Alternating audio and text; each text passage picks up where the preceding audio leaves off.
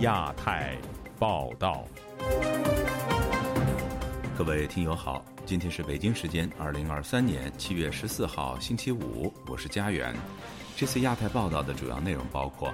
德国发布首份中国战略报告，强调竞争与去风险；中国黑客入侵美国政府电子邮件系统，中方否认；中共开明派严明富告别式，高层送花圈。纽约长椅纪念刘晓波。中国六月出口同比下滑百分之十二，创新冠疫情以来最大跌幅。中国军机军舰连续两天扰台，美军反潜机飞越台海。接下来就请听这次节目的详细内容。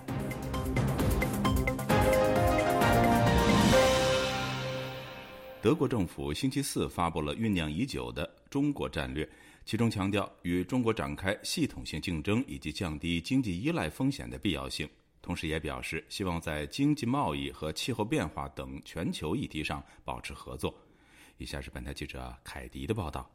德国政府十三号发布首份中国战略，总理舒尔茨在新战略发布后的推文中称：“我们的目标不是与北京脱钩，但我们希望未来减少在关键领域的对华依赖。”他还称。这一新战略是对一个已经改变并且变得更具扩张侵略性的中国做出的反应。德国外长贝尔伯克周四在演讲中也表示：“对德国来说，中国仍然是合作伙伴、竞争对手和系统性对手，但作为系统性竞争的一面，近年来日益凸显。”综合外电报道。这份长达六十四页的中国战略是以一个月前发布的德国首份国家安全战略为基础，并呼应了欧盟的经济安全战略。文件强调，德国与中国存在系统性竞争，需要降低经济依赖风险。外长贝尔伯克在柏林智库莫卡托中国研究中心的演讲中也指出。去年我们痛苦地经历了单边依赖使我们变得多么脆弱。为了不重蹈覆辙，我们作为联邦政府和欧盟成员，已将去风险化作为当务之急。中国自2016年以来已成为德国最大的单一贸易伙伴，也是大众、宝马等德国大企业的重要市场。战略文件中表示，德国致力于确保与中国的经济合作变得更加公平、更加可持续和更加互惠。文件也强调，希望与北京在气候变化等全球议题上保持合作。这份中国战略中还有十多处提到台湾，强调台海安全对于区域内外的和平及稳定至关重要。另据中国驻德国大使馆网站消息。中国驻德使馆发言人十三号就德国政府这份中国战略发表声明，其中反驳称将中国视为竞争者和制度性对手不符合客观事实，以意识形态为导向看待中国和制定对华战略，只会加剧误解和误判，损害双方合作与互信。以上是自由亚洲电台记者凯迪华盛顿报道。美国微软公司本周二确认，包括政府机构在内的多家组织的电子邮箱系统遭到中国黑客的入侵。美国国务院以及商务部随后证实，在波及范围内，但中方不仅对本次网络间谍活动，还对以往的网络攻击予以否认。今天，本台记者经纬的报道。据《纽约时报》报道，本周二，微软披露，中国黑客伪造数字身份验证令牌，利用微软云计算漏洞入侵邮箱系统。此次始于五月的网络间谍活动，波及包括政府部门在内的二十五家机构和组织。美国国务院和商务部随后在声明中证实，他们是受到影响的机构之一。《华盛顿邮报》指出，美国商务部长雷蒙多及一些国务院官员的邮箱账户也受到了攻击。美国国家安全顾问沙利文在接受美国广播公司采访时表示，美国相当迅速地发现了入侵，并防止了更多的攻击。国务院也在声明中说，在发现异常活动后，立即采取了应对措施，并向微软发出了警报。而商务部也在接到微软通知后，立即采取了行动。但两家机构均未说明此次攻击涉及的全部范围及严重程度。美国智库兰德公司中国问题专家何天木书面回复本台时说：“不同于以往更多的针对工业的网络间谍活动，本次行动的目标似乎是针对美国国务院官员及其他组织的情报收集。”以下回复由本台记者代读。黑客试图收集的情报很可能涉及美国政府对中国和其他问题的政策和意图。此次黑客攻击很可能是政府主导的，因为他们希望更好地了解美国政府对华政策的计划，以便中国当局提前制定反制措施。美国智库战略与国际研究中心副总裁刘易斯却认为，此次行动与以往并无太大区别。他说：“现在间谍活动的方式是收集大量数据，然后寻找模式。这是大数据与网络间谍活动的结合，类似于中共在国内使用的监控。”此外，《纽约时报》援引多位美国官员透露，此次攻击可能由中国军方或间谍部门主导，仅针对个人邮箱账户，而不是以往的大规模数据泄露。何天木认为，此次黑客的大胆企图可能部分反映了美中关系的糟糕状况。由于两国关系已经处于低谷，中国政府并不畏惧黑客行动的暴露会招致不良后果。美国智库哈德逊研究所国际经济和技术问题专家华特斯指出，早在一五年，中国黑客针对美国人事管理局电脑系统的大规模攻击就已经证明，美国政府和相关人员的信息是中国黑客的首要目标。美国联邦调查局去年就指出，每十二小时就会立案新的与中国相关的反间谍案例。恰巧这一次，中国黑客入侵了。本次攻击加上与北京关系的恶化，将给拜登政府施加压力，要求其采取行动。这可能包括针对网络黑客的新的刑事指控或制裁。中国驻美大使馆在回复本台问询时称，这一指控是虚假信息，还否认了一贯的黑客行动。自由亚洲电台记者金伟华盛顿报道。台湾公布汉光演习之际，中国解放军连续两天派出七十一架次军机和十八艘次的舰艇扰台，其中过半都逾越了海峡中线。与此同时，美国海军的一架 P-8A 海神号反潜机星期四在台湾海峡执行任务。美国第七舰队表示，此举表明美国对自由开放印太地区的承诺。以下是本台记者黄春梅发自台北的报道。台湾的国防部十二日指出，从前一日六点到六点为止，共侦获解放军机三十八架次，其中逾越海峡中线及其延伸线进入西南东部空域三十二架次，另有解放军舰九艘次。隔一日再次侦获解放军机三十三架次，其中二十四架次逾越海峡中线及其延伸，进入了台湾西南及东南空域，而解放军舰九艘次也持续在台海周边活动。台湾的国防安全研究院副研究员舒孝煌接受本台访问时表示，在时机上，除了北约峰会才刚发表针对中国措辞强硬的公报之外，台湾目前正在进行汉光演习，十一日首度征用台东丰年民用机场进行战机紧急起降、挂弹等作战任务。推测解放军或许想借机示威，有能力攻击到台东机场。轰六就是它可以发在这个，因为它航程比较作战半径比较长，它有能力飞到东部发射这个飞弹之后呢，绕一圈回去。运八这一类或者运九这一类的这种这个电子作战飞机呢，它有可能是进行这个电子干扰或者是电子行收，因为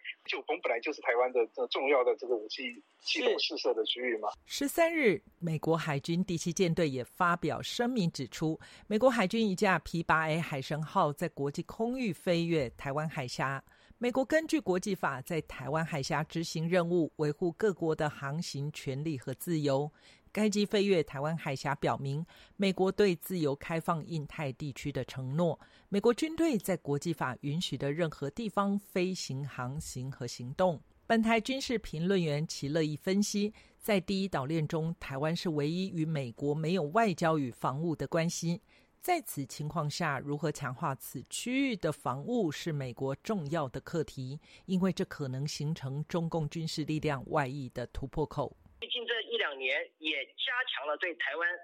周边的海空兵力的联合演习，很多都很明显的在做风控台海、拒止美日的相关演练。美国当然是要更快、更多的去熟悉这里的战场的态势跟情况，这是必然的。齐乐意认为，美国已经再三表示，维护印太区域的和平、稳定、繁荣是集体力量，当然也包括美日安保以及菲律宾等国。菲律宾已改变军事战略，从过去的反恐、反叛乱，修改为领土、领海的安全，应对外敌，也就是应对中共。自由亚洲电台记者黄春梅台北报道。路透社日前引述消息人士披露。中国电信设备巨头华为在遭遇美国芯片出口禁令后，或将在年底推出使用中国芯片的 5G 手机。以下是本台记者唐媛媛的整理报道。本周三，路透社引述三家科技研究公司的消息指出，华为即将在今年年底重新推出 5G 手机，这或许意味着该公司成功摆脱对美国芯片的依赖，以中国制芯片重返 5G 手机市场。美国、加拿大等多个国家近年都认定使用华为科技产品会为国家带来安全风险。不过，华为否认相关指控。美国在特朗普政府时期便开始实施对华为的芯片禁令，自此之后，华为只能用剩余的欧美芯片销售少量的五 G 手机，转而以销售四 G 手机为主。由于技术障碍，曾风靡国际手机市场的华为，在过去一两年内销量无法与苹果及三星的手机竞争。外界普遍认为，如果上述消息属实，华为虽有办法克服芯片技术障碍，但是由于美国相关禁令切断了华为与谷歌安卓系统的联系，使得华为手机用户无法使用众多安卓应用软件，华为在五 G 市场仍面临重重困难。消息人士还指出，华为使用中国生产的五 G 芯片，其良品率不到百分之五十，这将导致五 G 芯片的生产成本高而不具价格竞争力。自由亚洲电台记者唐媛媛华盛顿报道。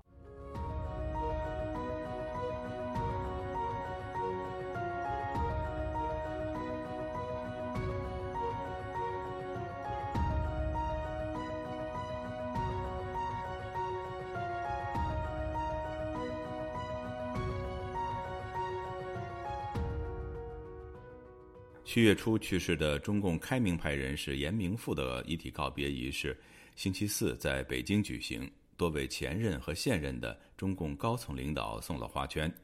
另外，七月十三号也是中国诺贝尔和平奖得主刘晓波逝世六周年的纪念日，有中国民众在美国纽约中央公园以刘晓波名义捐献了一个长椅。详情，请听记者王允的报道。周四上午，北京细雨绵绵。熄灭了多日以来的连晴高温。严明富的告别仪式在北京八宝山殡仪馆东礼堂举行。据《新岛日报》报道，仪式按照中国正部级干部的级别举行，现场有大批的民众前往悼念，包括中共中央政治局常委蔡奇在内，有多位现任和退任的中共高层领导送去了花圈，包括胡锦涛、朱镕基、温家宝、李瑞环等人。北京独立媒体人高瑜在推特上透露，中国最高领导人习近平也送了花圈，但他在推特上贴出的现场照片显示，被认为是习近平送的那个花圈前，有人刻意挡住了署名。这一消息尚无法从其他渠道得到证实。高瑜本人没有现场出席严明富的悼念仪式，他在推特上说，警察在周四早晨六点就到了他家附近，阻止他参加严明富的送别式。七月十三号，也是二零一零年诺贝尔和平奖获得者中国作家刘晓波去世六周年的纪念日。近几日，海外呼吁纪念刘晓波的声音此起彼伏，不少海外民主人士在推特等社媒上发帖，记述刘晓波为中国民主所做的贡献。人权组织人道中国创办人、天安门学运领袖周峰锁周二在推特上发文说。人道中国在纽约中央公园捐献了一个以刘晓波命名的长椅，以此永远纪念他，并称他为自由中国的殉道者。长椅铭文是：“表达自由，人权之基，人性之本，真理之母。”他在推特上发布的现场视频当中，也讲述了捐献这个长椅的用意。是他让很多不同意见的人达到了一个共识，这是非常重要的。周峰所还在推特上发消息说，周四当天晚上八点，将在中央公园刘晓波纪念长椅处举行烛光纪念会。自由亚洲电台王允华盛顿报道。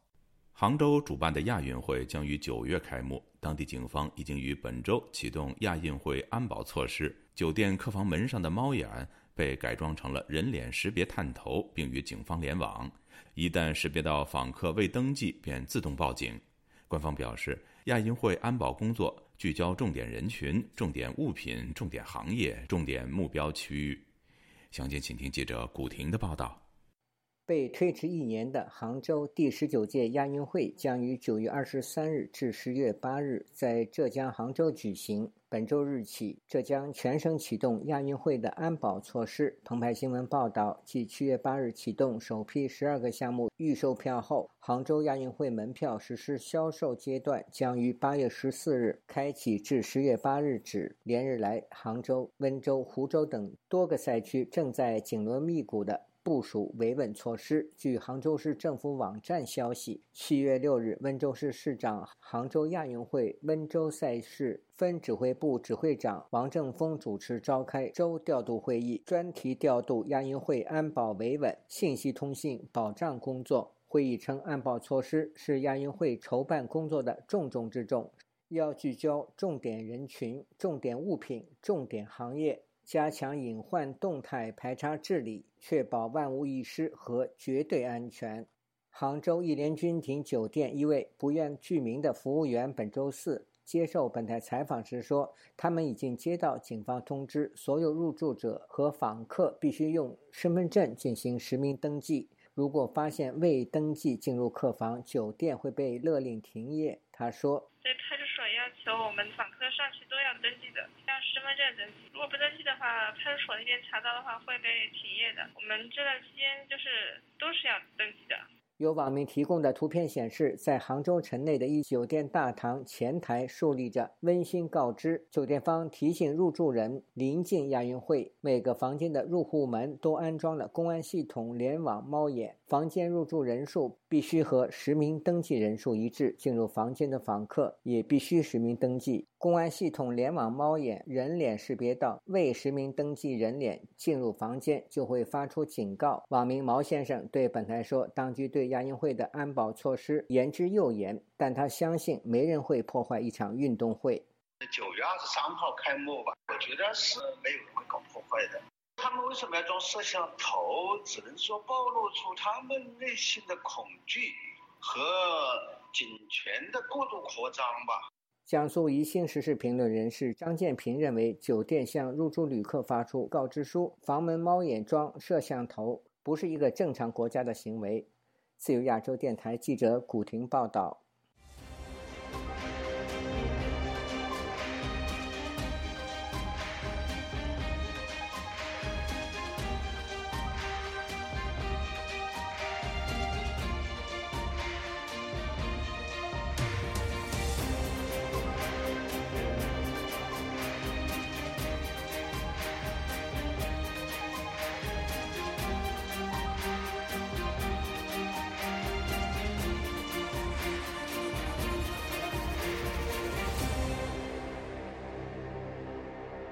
中国海关总署公布的最新数据显示，中国今年六月份出口显著下降，并创下新冠疫情以来的最大跌幅。中国进出口连续两个月下滑，而且幅度扩大，但官方报道却宣称这是稳中提质，符合预期。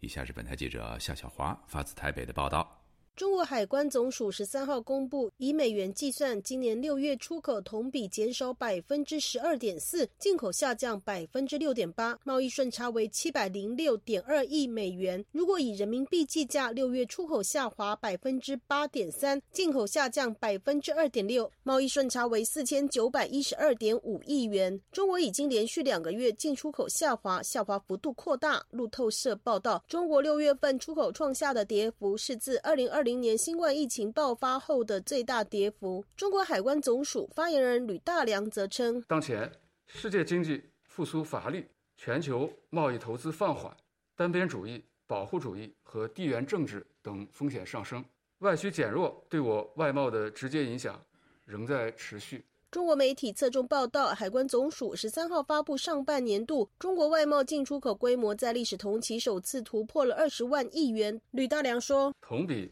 增长百分之二点一，其中出口十一点四六万亿元，同比增长百分之三点七，进口八点六四万亿元。同比下降百分之零点一。中煤定性外贸进出口稳中提质，符合预期。台湾的南华大学国际事务与企业学系教授孙国祥接受自由亚洲电台采访指出，不论中方记者会公布数字的真假，他想制造中国总体经济复苏的宣传效果，就像习近平见比尔盖茨等大企业高管所说的话。孙国祥说：“报喜不报忧的情形来，第二季以来呢，中国大陆青年的这个调查的失业率哦，突破了百分之二十，非常严重的情况来，特别是中。”国大陆现在也进入到高龄化跟这个少子化的情形，涉及到下一个阶段中国大陆经济的发展。那换之青年如果本身就业是非常困难的话，他就会加剧青年朋友的四不政策啦，就是说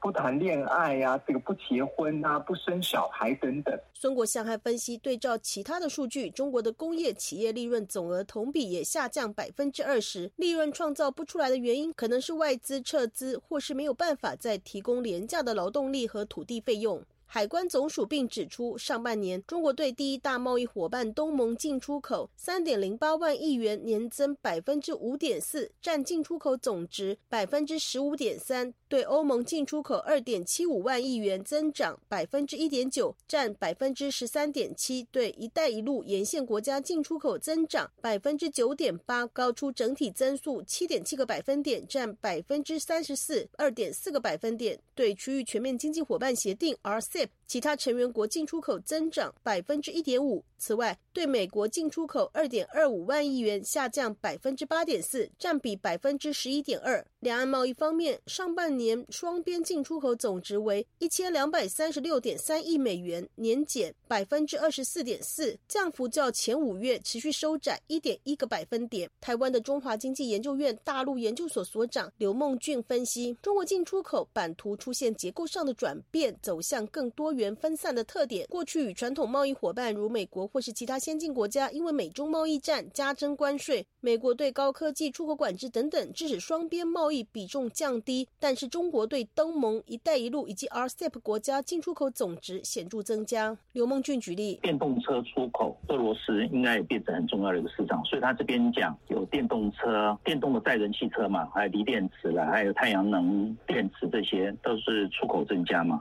新三样取代了就旧三样嘛，这些趋势其实是反映出一个现象，就是说全世界啦，其实在所谓走上近零碳排啊，中国是刚好推的比较快。自由亚洲电台记者谢小华台北报道。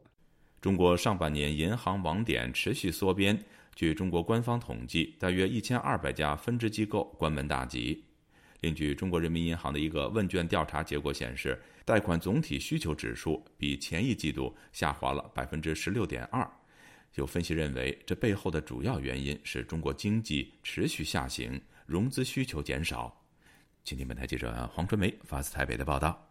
根据中媒财联社记者依据中国国家金融监督管理总局官网信息统计发现，二零二三年上半年终止营业的银行网点约有一千两百家。报道引述业内人士说法。近来，随着各大银行力推网上银行 APP，部分网点关停也在情理之中。此前也有媒体统计称，二零二二年约有两千四百多家各类银行网点关门停业。中国金融学者贺江斌指出，支付宝、微信的支付早在十多年前就已经开始使用，并非根本的理由。首先，银行盈利能力下降，收缩网点、减少人员也能减少支出，根源还在于经济持续下滑。中国大陆它是以直接融资、呃间接融资为主，也就是通过银行来，通过银行这个中介来融资，整体经济下滑也会导致银行的利润呃缩窄。二十一世纪经济报道，中国银行研究院研究员梁思提到，二季度以来，企业的融资需求有所转弱，信贷投放放缓，带动存款下降。根据人民银行开展的全国银行家问卷调查结果显示，贷款总体需求指数为百分之六十二点二，比上一季下降十六点二个百分点。武汉的田先生告诉本台，所谓的拼命存钱、不敢花钱现象，前提还得有钱存。受到大环境的影响，做小生意经营艰难，只能勉强维持。一般人的日子越来越难过。他身边的亲朋好友家里都出现了啃老族，就在家里每天玩电脑，什么都没有。我在这期看到过一个小屁孩，大概都快三十岁了。他也他爹都不知道什么什么情况死在家里了，都不知道。中国经济下行压力不小，不少财经媒体讨论着中国人行下一次降准是何时。中国人行行长易纲近期在中国社科院经济研究所月刊《经济研究》发文强调，坚持不搞大水漫灌，不超发货币。贺江斌解读：它不是流动性陷阱，它是流动性黑洞。你投再多的水也没有用，财政呃货币政策你往里边投钱，财政政策那那边放水。然而，中国西京研究院创始院长赵健近日发表的文章指出，时间不等人，经济复苏存在黄金窗口期，一旦错过，可能要付出更大的政策成本。他强调，为了复苏，创造宽松、自由、畅快的经济和社会环境。激发社会大众的内生创造力和消费力，其他政策很可能都是治标不治本。自由亚洲电台记者黄春梅台北报道。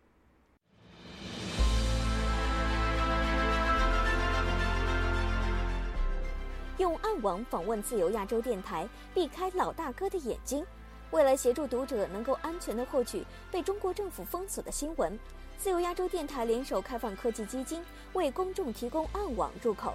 中国大陆的读者可以借此匿名访问本台，以浏览最新疫情消息和其他敏感新闻。该暗网普通话网址是：https: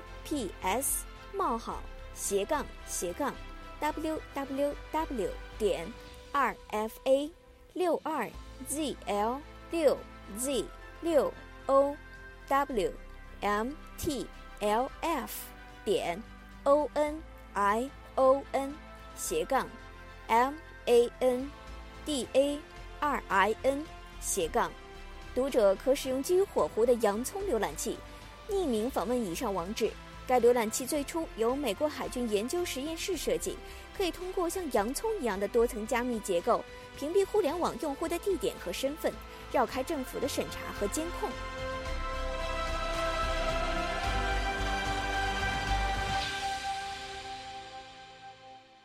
听众朋友，接下来我们再关注几条其他方面的消息。山西临汾金灯堂教会王晓光牧师以及杨荣利等十二位信徒，因涉嫌所谓诈骗案被关押了近两年。目前有六人先后取保候审，另有六人仍在关押。维权网的消息说，该案将于八月二十一号在临汾市尧都区法院开庭审理。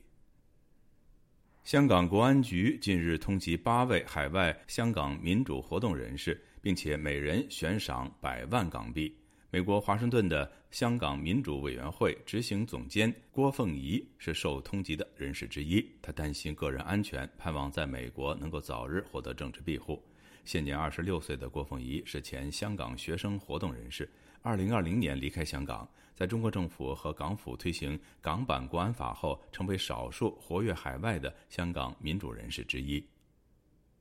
克里姆林宫十二号表示，普京访华已提上议程，并表示现在是进一步巩固两国关系的最佳时机。路透社报道说，克里姆林宫发言人佩斯科夫在例行新闻发布会上表示，普京的访问日期将在确定后公布。他还指出，现在是绝对保持俄中双边关系高速发展的好时机。与中国各个级别的官员的对话仍在继续。美国苹果公司供应商富士康日前宣布退出与印度石油巨头威达塔合作的一项价值一百九十五亿美元的投资项目。该项目原本计划在印度兴建一座芯片制造厂。有分析师表示，该消息对印度的科技业发展是一个挫折。